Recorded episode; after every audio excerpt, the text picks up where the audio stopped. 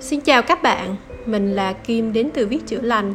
Hôm nay mình xin phép chia sẻ với các bạn à, bài viết Bạn có đang chăm sóc đứa trẻ bên trong mình? Thử nghĩ về tuổi thơ của mình.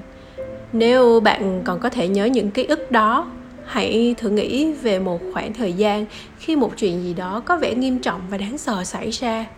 Có thể chẳng ai nói gì với bạn cả, nhưng bạn vẫn biết những người lớn xung quanh trông thật căng thẳng và sợ hãi. Và bạn cũng cảm thấy như vậy. Có thể đó là giữa vụ ly hôn tranh chấp của bố mẹ. Có thể đó là một bí mật động trời nào đó. Có thể đó là một vấn đề kinh tế gây ra căng thẳng và tranh cãi.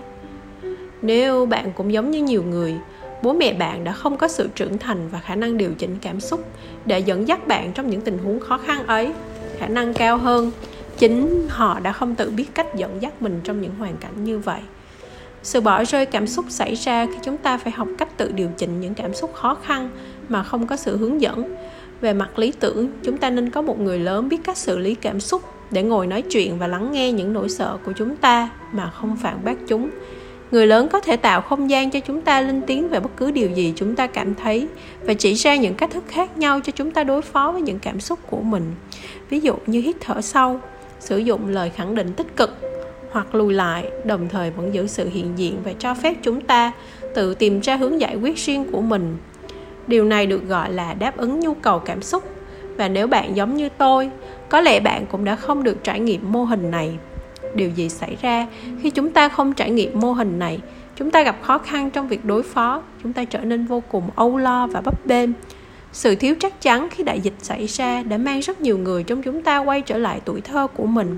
Nhưng lần này, chúng ta có một công cụ giúp đỡ, nó gọi là reparenting, tức là tự dạy dỗ bản thân để trở thành những người bố mẹ tốt nhất của chính mình.